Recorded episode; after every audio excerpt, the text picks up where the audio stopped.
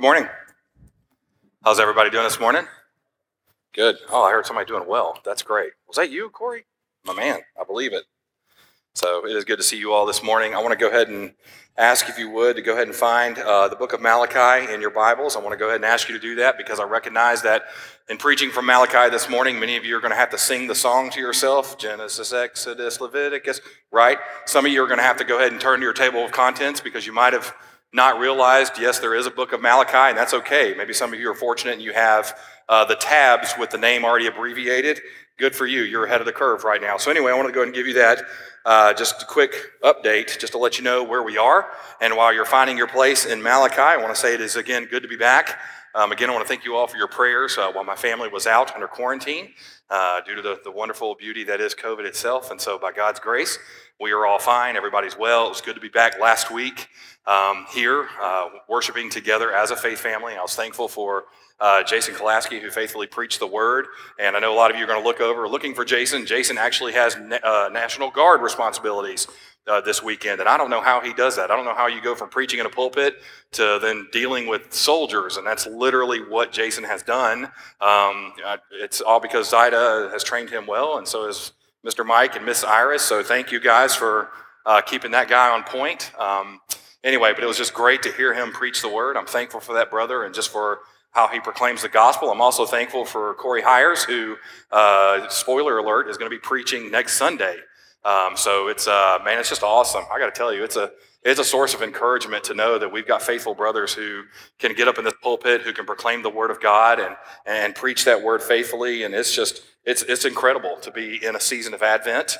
Uh, where we get to hear other men come up and, and proclaim the good news of the gospel. Now, again, as you've already heard and realized, we are walking through Advent together. We have lit the second candle, which is now the candle of peace. And again, what you've already heard from Corey, I want to emphasize again that Advent is a season of reminder. It's a season of reminder that Jesus Christ has come, and it's the hope and peace that comes from knowing that He is coming again. So, as we enter into this Christmas season, this season of Advent, as believers, we should be waiting with eager expectation of the coming of Jesus Christ our Lord. Now, I don't know if you've realized this yet or not, but uh, the Christmas season is upon us.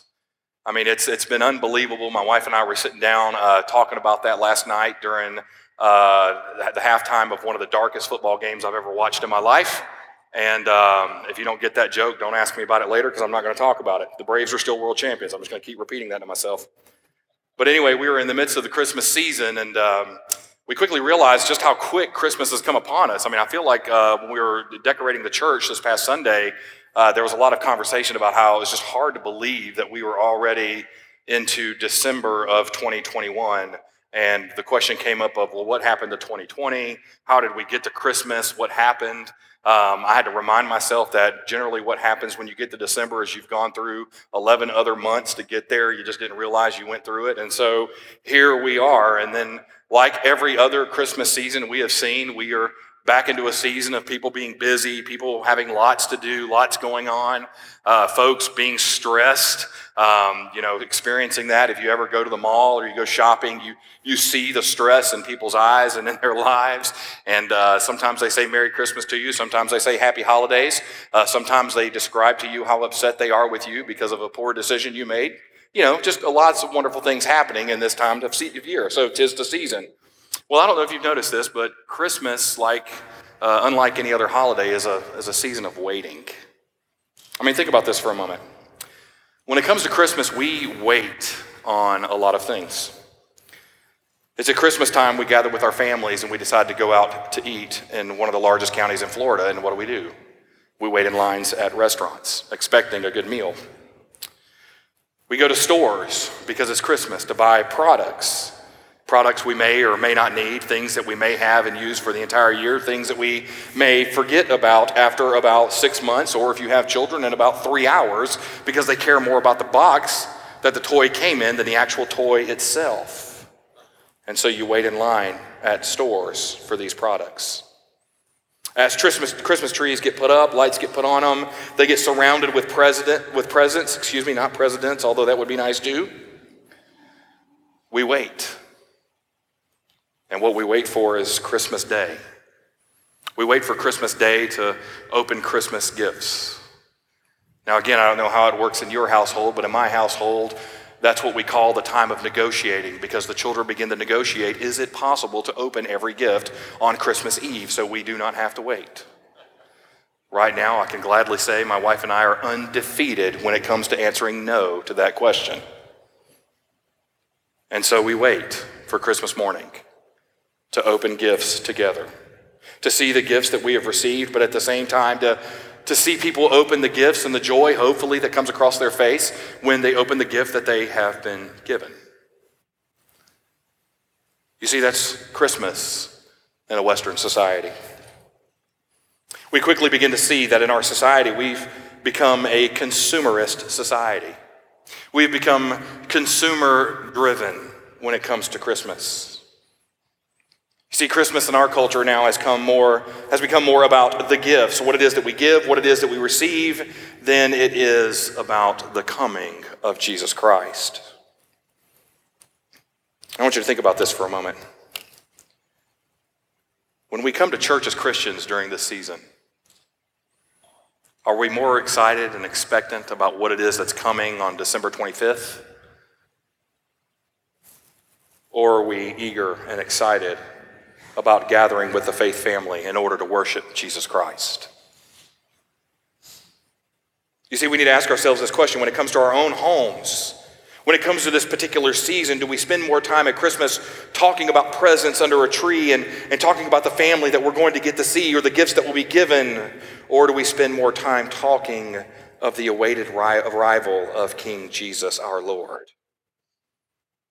Now, again, I'm asking you this question not for the purpose of making you feel guilty or convicting you or saying, do not buy presents for your family, do not spend time with your family. That's not what I'm saying at all this morning. Rather, I want to give you a question for us to think about because you see, here's, here's the problem that we have today, even as Christians. Rarely in our conversations do we talk of Jesus Christ.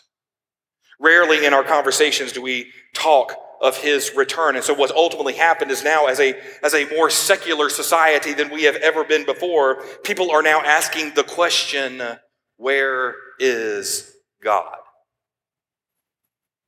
Maybe they're asking a, a similar question to what we see earlier in Malachi Where is this God of judgment? And yet, here's the reality. The people who are asking this question normally are not asking the question because they're looking or they're seeking in hope of something that may be better, but rather they're asking as an act or a statement of defiance and unbelief in who God is. So, as we look at our text today, we're going to see that this is the same question that's being asked by the people themselves. And God, through Malachi, will answer that very question. So, this morning in Malachi, we're going to see not only the glorious peace, but we're going to see what happens with the coming of the messenger of the covenant. So, by God's grace, if you have your Bibles, and I hope you do, I hope you have found your place in Malachi. And if you have, we are in Malachi chapter 3, and we will begin reading in verse 1. Now, again, if you've found your place and you can and you're able, I would invite you now to stand in honor of the reading of the Word of God. Now, here's the prophet Malachi speaking words of God by God in Malachi chapter 3, beginning in verse 1. He writes Behold, I send my messenger, and he will prepare the way before me. And the Lord whom you seek will suddenly come to his temple, and the messenger of the covenant in whom you delight, behold, he is coming, says the Lord of hosts. But who can endure the day of his coming, and who can stand when he appears? For he is like a refiner's fire and like fuller's soap. He will sit as a refiner and purifier of silver, and he will purify the sons of Levi and refine them like gold and silver, and they will bring offerings in righteousness to the Lord. Then the offering of Judah and Jerusalem will be pleasing to the Lord, as in the days of old and as in former years. The word of God for the people of God. Thanks be to God. Let's pray together. Father God, we come before you right now thanking you so much for this time and for this morning. Father, we thank you for this season and the opportunity that we even have to be reminded of the goodness of who you are. Father, we praise you that Christmas is not just about gifts, it's not just about decorations. Father, above all that, it's about you. It's about your coming.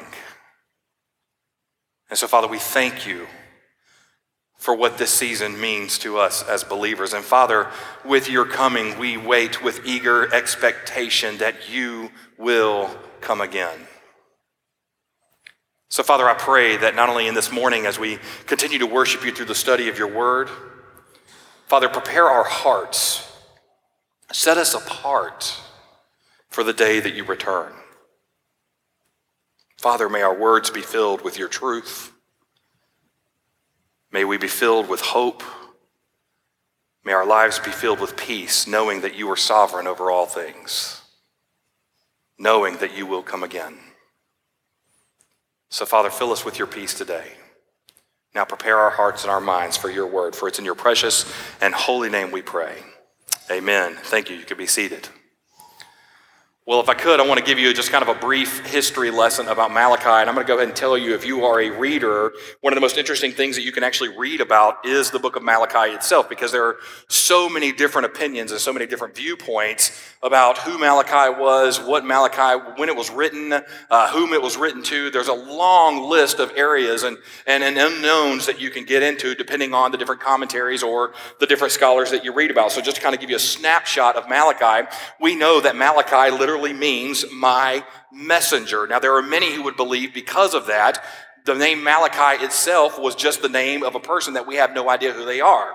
But the reality is, many scholars would agree, and I would agree with them, that Malachi was actually the proper name of what can best be described as a minor prophet. Now, the exact date of the writing of this prophecy is not known, but based upon this writing, many would agree that this was written well after Nehemiah and well after um, Ezra or Esther or any of the other books that we have uh, in the Old Testament. Now, generally, this letter is uh, dated nearly 100 years after the decree of Cyrus, which would have brought an end to Babylonian captivity for the Jews and would ultimately allow the Jews to return home to Jerusalem and begin rebuilding again. Now, if you read Malachi from the very beginning, Malachi tells us that Jerusalem is currently being rebuilt, that homes have now been restored, that the temple was being rebuilt, may even be near completion by this point. And there's actually even a reference to a governor, according, according to Malachi chapter 1, verse 8, which would clearly show us that regional officials have now been established again. Now, instead of speaking to what is good as defined by man, God, speaking through Malachi, will ultimately call the people to wake up and to return to a renewed call to the covenant made between God and man. In other words, what we're seeing through Malachi, if you read it in its entirety, is that God has been lost in the shuffle the rebuilding of buildings, the rebuilding of homes, the rebuilding of a temple, the, the reestablishment of a government became more important to the people of God than God Himself. And so Malachi calls the people back to God. Now, by the time we get into our text this morning, the people living in Jerusalem have asked this question Where is God? Or more specifically, they have asked in Malachi chapter 2, where is the God of judgment? And Malachi is going to answer that question in our text by saying, God is coming. In fact, God is here. God is now. You see, for us today, when people ask, Where is God? And I'm not just talking about the question being asked, where is God, as in they are seeking God. I'm talking, or, or they just have some, some, some doubts about God. I'm speaking in terms specifically of just a complete disbelief in God. When that question comes up, where is God? We as Christians today need to remember the season of Advent. You see, when it comes to answering the question, where is God? It's not a matter of if God returns so that people will see them, but when God returns. And on that day, there will be judgment.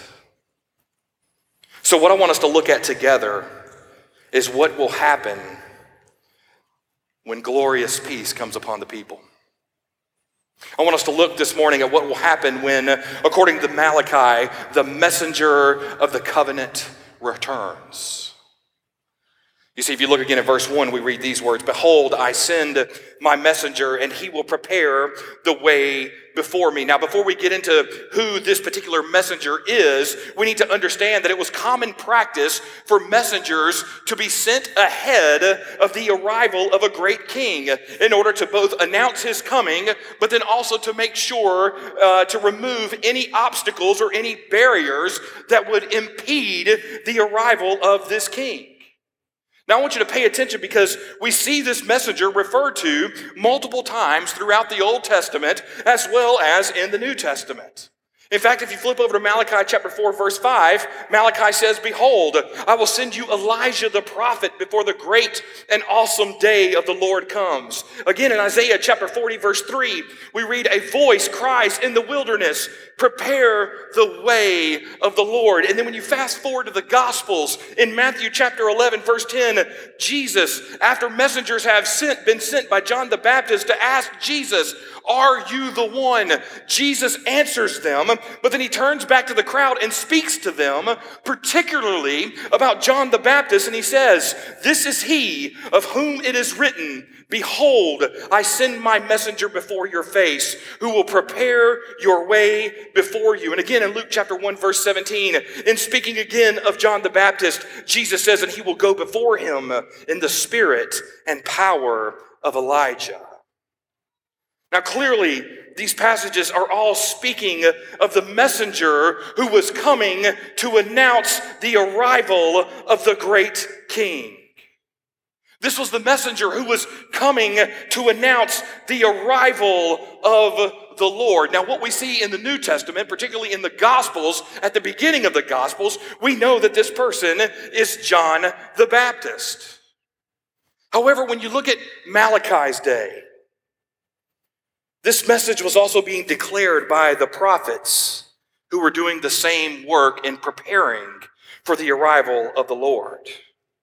And so, like Malachi, they were, they were preparing the way. Like John the Baptist, they were preparing the path. They were, they were doing their part in preparing the hearts of the people for the coming of King Jesus. Now, for us today, as those who can say that we are Christians, as those who can say that we have been set apart by the grace and the goodness of God through Jesus Christ our Lord, as those who have seen the goodness and the beauty of the coming of the King, how are we now passing on the message that our King is coming again? And on that day, peace will be restored. On that day, hope will be renewed. Coming back to the text, Malachi says, And the Lord whom you seek will suddenly come to his temple. Now, Malachi here tells the people the God that you say is not present, this, this God of judgment that you're asking about, well, he's coming suddenly. Now, again, if you're reading this and you're one of those folks who maybe you have a journal Bible, I don't know, maybe you underline in your Bible or highlight the word I would underline here at this moment is the word suddenly. You see, when you see this word in the Bible, it's almost always not a good thing. Okay? So I would probably underline it and I would probably write next to it, not good. Because you see, if you go back to Isaiah chapter 47, verse 11, when prophesying about evil and disaster, notice what Isaiah says. He says, And ruin shall come upon you suddenly, of which you know nothing. 2 Peter chapter 3, verse 10 tells us, But the day of the Lord will come like a thief in the night. You see, God again speaking through Malachi in our text tells us that not only is the great king coming, but his coming will be swift. His coming will be sudden. In fact, it's going to be so fast, you won't know what to do about it. Because he will come like a thief in the night, and it will be faster than anything you could ever think or imagine or experience. Now, I want you to think about that for a moment. Because oftentimes, too many people, when thinking about the return of Jesus, they imagine that all of a sudden there's going to be this great trumpet reveille, okay? Like there's all of a sudden going to be this incredible uh, Mighty Fortress is Our God playing, kind of this preemptive Jesus coming down. And then what they believe is going to happen is all of a sudden Jesus is just going to slowly descend like the escalator at the mall. And then, probably like the escalator at the mall, it's going to stop halfway down and then restart. But eventually, he's going to get here, okay? The problem is that's not what Malachi tells us. He says, no, this is going to be like the, the sudden change in your life that happens in the blink of an eye. It's like that moment when you're sitting in your car listening to your favorite song and all of a sudden you get rear ended and you never saw it coming. It's like being a, a sports fan and you're hyped up for a game and you're hyped up for your favorite team and it looks like everything's going well when all of a sudden in a minute and a half your team starts falling apart and they have fallen too far behind to ever catch up. It's like going Christmas shopping for your family, for your loved ones. And your car is, is filled with presents, and, and you've literally looked at the list of people that you need to purchase for, and you're like, I have covered everyone, and it's not even December 10th. I am feeling good. Thank you, stores. Thank you, Amazon. Everything is covered. Thank you, Pinterest, and all these DIY projects. It is finished. Only to arrive home and realize that you have a major water leak in your house. Some of you laugh at that. It's true, it could happen. You see, life can change in a single moment. Everything can change around us in a moment. And so, what Malachi tells us is that the coming king is going to arrive after the announcement, and then suddenly, suddenly, in the blink of an eye, the trajectory of history will change. This is why we celebrate Advent. Because at the birth of Jesus Christ our Lord, the trajectory of history changed. And it was sudden, and it was swift. As Christians, we rest in knowing that the same will be said at the sudden return of Jesus Christ. Because again, in that moment, everything will change. Coming back to our text, Malachi continues. He says, The messenger of the covenant is coming. Now, again, let's go ahead and spoil the party for everyone else, but we know that clearly this messenger is Jesus Christ. We, if you've read the Bible, you know that, right? Matthew, Mark, Luke, John, we see it, it's all there. So Malachi here is referring to the Messiah. And again, we already know who that is. And so Jesus has come, and again, it is in Jesus that, Christ, that God delights in. But I want you to pay attention to why this message would have been so important to the believers of Malachi's day. You see, when speaking of the message of the covenant, excuse me, Malachi is not speaking of the covenant of Adam. He's not speaking of the covenant that was made at Sinai, nor is he speaking of the, the covenant of circumcision at this moment, but rather he is speaking of the covenant made by God to his people that he would redeem them. And we see that in the coming of the Lord. Malachi then tells us in our passage, says the Lord of hosts. So the messenger of the covenant is coming, says the Lord of hosts. Now we see this uh, phrase throughout the Word of God. When an announcement is made from God, we can rest in knowing that what has been said in this moment will clearly happen. Now, again, we know how this story unfolds. We know that Jesus Christ came, He entered into the world. And so, since he entered into the world, since this prophecy was fulfilled through Jesus Christ as believers, when Jesus says that he will come again, we can rest in the peace of knowing that he's going to do exactly what he said he was going to do. Except this time, when Jesus returns, he won't come as a humble man born in a manger. In fact, what we're going to see when Jesus comes again, it's going to literally be the return of the king. Daniel says it so well in Daniel chapter 11, verse 22 says, And armies shall be utterly swept away before him and broken. So you see, when people ask, Where is God? Where is this God of judgment? We can answer them today. He has come. And by His grace and His Spirit, He is here. And in peace and hope, we know that He will return. And when He returns, He will return suddenly, and nothing can stand against Him. Not armies, not rulers, not principalities, and certainly not our mocking words or disbelief. It's at this point that we get to verse 2, and Malachi now turns his attention to what it'll be like on the day that he returns. He says in verse 2, But who can endure the day of his coming, and who can stand when he appears? Literally, Malachi saying, Look, this day is not going to be all rainbows and unicorns. This day is not going to be just balloons and, and happy butterflies. This day is not going to be an easy one for many people.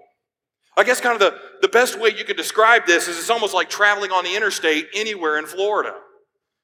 And I'm not talking about I 4 where you don't really travel on I 4, you just kind of get on it like a Disney ride and you're waiting a lot. I'm not talking about that travel. I'm talking about 75 on a day when it's actually moving. You're moving, okay? Speed limit's like 50, 55. A couple times you hit 65. No, we're not doing that. We're testing the we're testing the speed laws in our car, are we not? We are.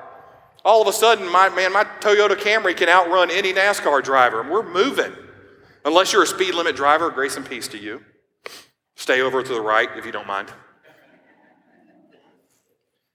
But here's what happens you're traveling on the interstate, most of us speed. We look at that speed limit sign as more or less a guideline, right? More or less a warning hey, just enter at your own risk. That's kind of how we treat it. And then here's what happens all of a sudden, we're speeding down 75 and we see a state patrolman. What do we do? What do we do? You hit the brakes. You slow down. You try to look as normal as possible. You put your phone down, you put your coffee in your hand, and you don't even look at them. You're just like, I don't even know you're there. I'm just happy to be alive. Why do we do that? Because it's when we see that highway patrolman, we realize that we are wrong. And so we try to look as casual as possible. But then what happens? Sometimes, sometimes you just keep going, no big deal, but sometimes you're not so lucky.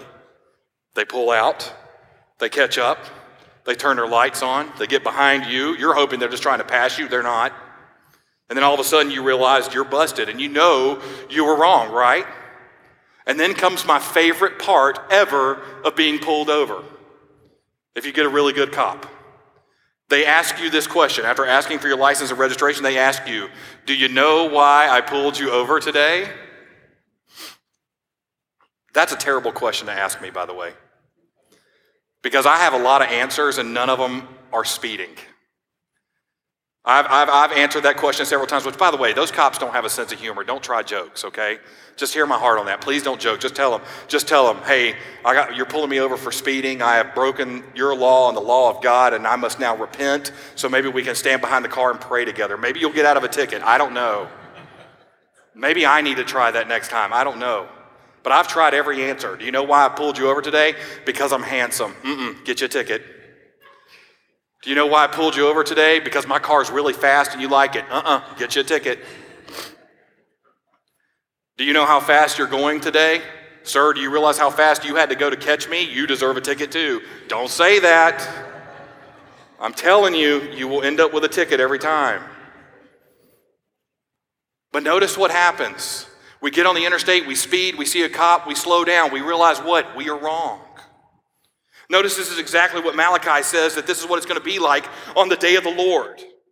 Guilty people will not like that day all of a sudden we're gonna we're gonna see the Lord and we're gonna realize all the wrong that we've done. We're gonna we're gonna realize all the opportunities that we have missed. We're gonna realize all of our shortcomings. All of a sudden we're gonna be like Isaiah and fall upon our face and say, Lord, woe is me, for I am ruined and I live among a ruined people. You see, there will be condemnation for those who have lived apart from God.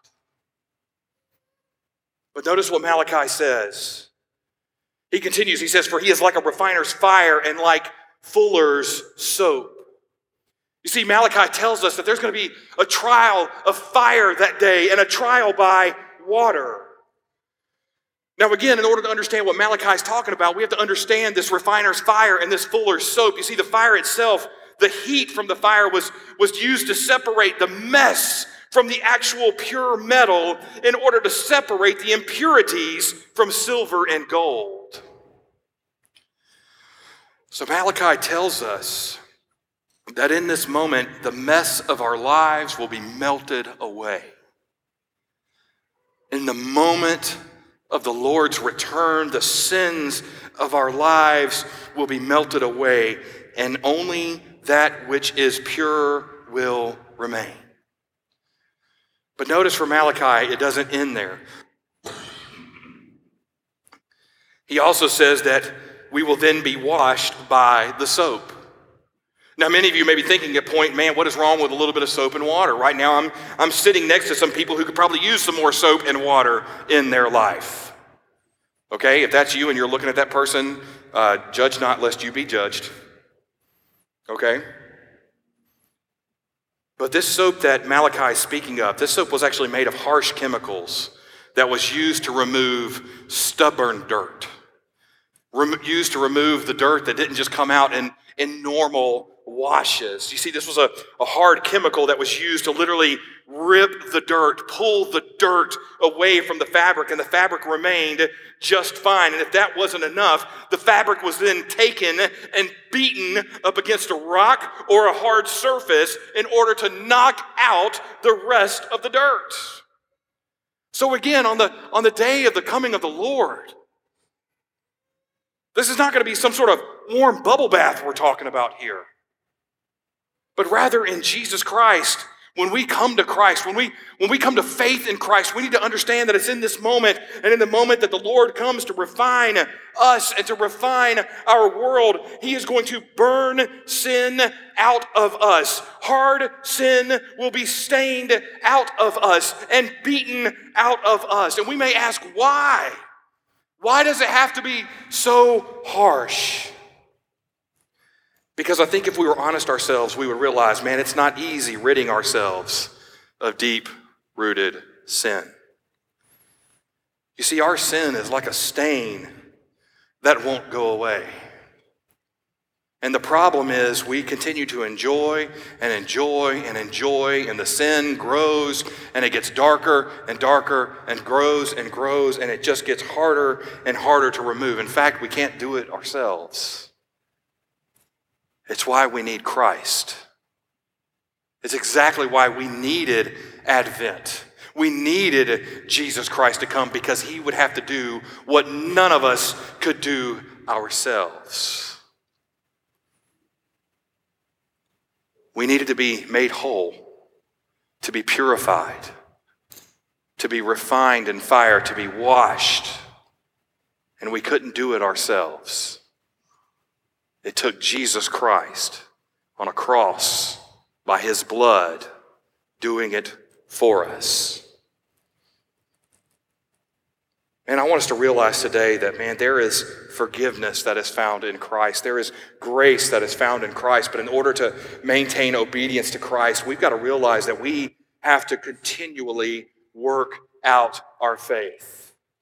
We have to force ourselves into submission to Jesus Christ because what happens when we're not submitted to Christ? Well, we may fall back into the, the habits that we are trying to rid ourselves of.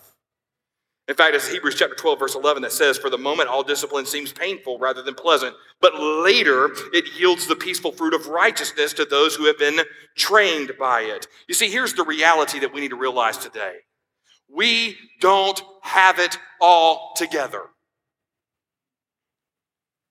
Christian life is not an easy life. Christian life is not ever going to be easy. It's not easy following the Word of God. It's not even easy finding time to get into the Word of God every day. Even as Christians, we are not perfect. As Christians, we are going to fall short. As Christians, we are going to make mistakes. It's not always going to be roses on our side of the fence. However, what Malachi is teaching us about this messenger of the covenant and this refining by fire and purifying by water, he's telling us, Christian, don't give up. Christian, keep pushing. Man, it may be painful right now what it is that you're going through, but it's going to get better. Why? Because Jesus Christ is coming back. And he will be victorious. I love when we get to verse 3 by this point because we open with verse 3. And speaking of the messenger covenant, he says, And he will sit as a refiner and purifier of silver. Man, I got to tell you, a lot of people focus on the refiner's fire and the fuller's soap, all well and good, but I love this passage because all of a sudden, the harshness that we just sat through, the pain of what it means to be refined in Christ, now all of a sudden, here is a word of grace. Because you see, as we go through this refinement as we go through the, the uncomfortableness and the uneasiness of removing sin in our life and allowing Christ to take over more of our heart and uprooting the sin within us. All of a sudden, this pain that we're going through and, be, and the pain of, of being uh, discipled and the pain of, of, of growing in the image of God and being refined and having our stains removed, all of a sudden we realize it's Jesus who sits with us. Notice this. Notice verse 3 says, And he left them to be refined it says that he will sit. In other words, his eyes are upon us. You see, Malachi in this moment reminds the people that God still cares for the people. God still cares for his people, and he observes the process of them being cleansed and them being set apart as his people. Now, I want you to hear this this morning because here is the, the beauty in this passage as we realize together as Christians that no matter where we are, no matter what it is that we may be going through, we are not alone. God is with us. You may be here struggling today and saying, Man, I think God has abandoned me. No, He hasn't. God has not forgotten you. In fact, his eyes are still upon you. Man, you could almost think in this moment as God as being a God of comfort, a God who sits with us as we grieve and as we hurt. You see, this is what the Lord is doing all the time. So, man, when people ask, Where is God? We can answer again, just like Malachi, as the messenger of the covenant. God has kept his promise, and it is God who is still with us. We move from there and we see Malachi saying, He will purify the sons of Levi and refine them like gold and silver. Now, again, there's been much debate, depending on the scholars that you read to, on the particular meaning of this passage. Some scholars will tell you this is specifically talking about leadership. Others will say, no, it's talking about the church. Others will say, no, this is talking about leadership, the church, and all the people. Either way, I believe that what we have here is a call that all who have been called to the Lord, including the church, which is the body of believers, have now been set apart or reformed by him for his glory and good work, just like gold and silver has been refined itself. You see, what we have here is a basic working definition of sanctification. Our growth as Christians is not going to be easy. It's not. We're going to continue to stumble. But that's the beauty of sanctification.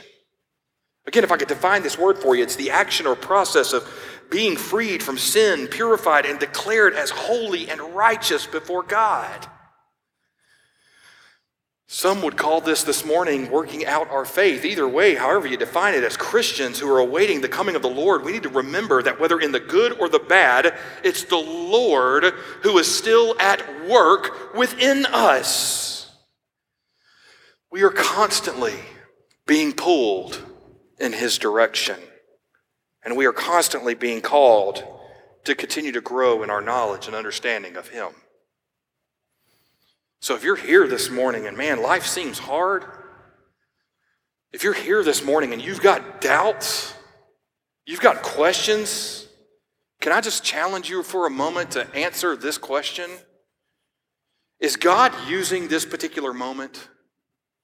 Is God using this particular season to continue to refine you to Him? Maybe, maybe in the seasons of hardship, Excuse me. I'm dealing with one now with the cough. Maybe in our season of hardship, maybe in our season of hurting, maybe in our seasons of struggles and doubts, maybe instead of asking the question, where is God in this moment? Maybe the better question is this what is God calling me to now? Because you know, one of the things that I often find amazing about the Christian life is this it's amazing to me how, when all of a sudden things get hard and God feels far away, it's always in that moment where we learn something more about who our Lord is. It's always in that moment that God Himself calls us to something deeper. And so, the question that we have before us this morning is how far are you willing to walk with God? We come back to our text, and Malachi closes in verse 4. He says, Then the offering of Judah and Jerusalem will be pleasing to the Lord, as in the days of old and as in the former years. Now, here Malachi tells us that we are clearly being set apart as a sweet aroma and spiritual sacrifice of the Lord. And so here is the reality before the Lord returns. As Christians, we can rest in knowing it's the Lord who is still working. It is the Lord who is working in our lives. He is refining us in order to make us more like Him. And all of this work, this refining, this, this cleansing, this purifying, it's all being done for our good and more importantly, for God's glory. So that when He returns, we will be prepared for that day. Man, I love what one of my professors used to say to us all the time in seminary we'd get done with class and he would remind us, he'd say, Gentlemen, our life on earth is heaven practice. We are practicing for what is coming. And so, what I would encourage you with is this I don't know where you are or what you're going through, but man, practice well. Is God just going to give us peace? No. He's going to give us opportunities to practice peace. Are we going to be given hope? No. We're going to be given opportunities to practice hope. Practice well so that we will be prepared for what is to come in heaven. You see, we live in a day and a time where people will mock our God. We live in a day and a time where people will deny God. It may even lead some of us ourselves to begin to question God or doubt God or even begin to doubt our own salvation. If that is you this morning, then I want you to hear this with encouragement. Know that God is coming. The great King will return because he has come, and just as he promised, he will come again. And so, in this moment, as his people, we are still being sanctified. We are still being purified. We are still being refined.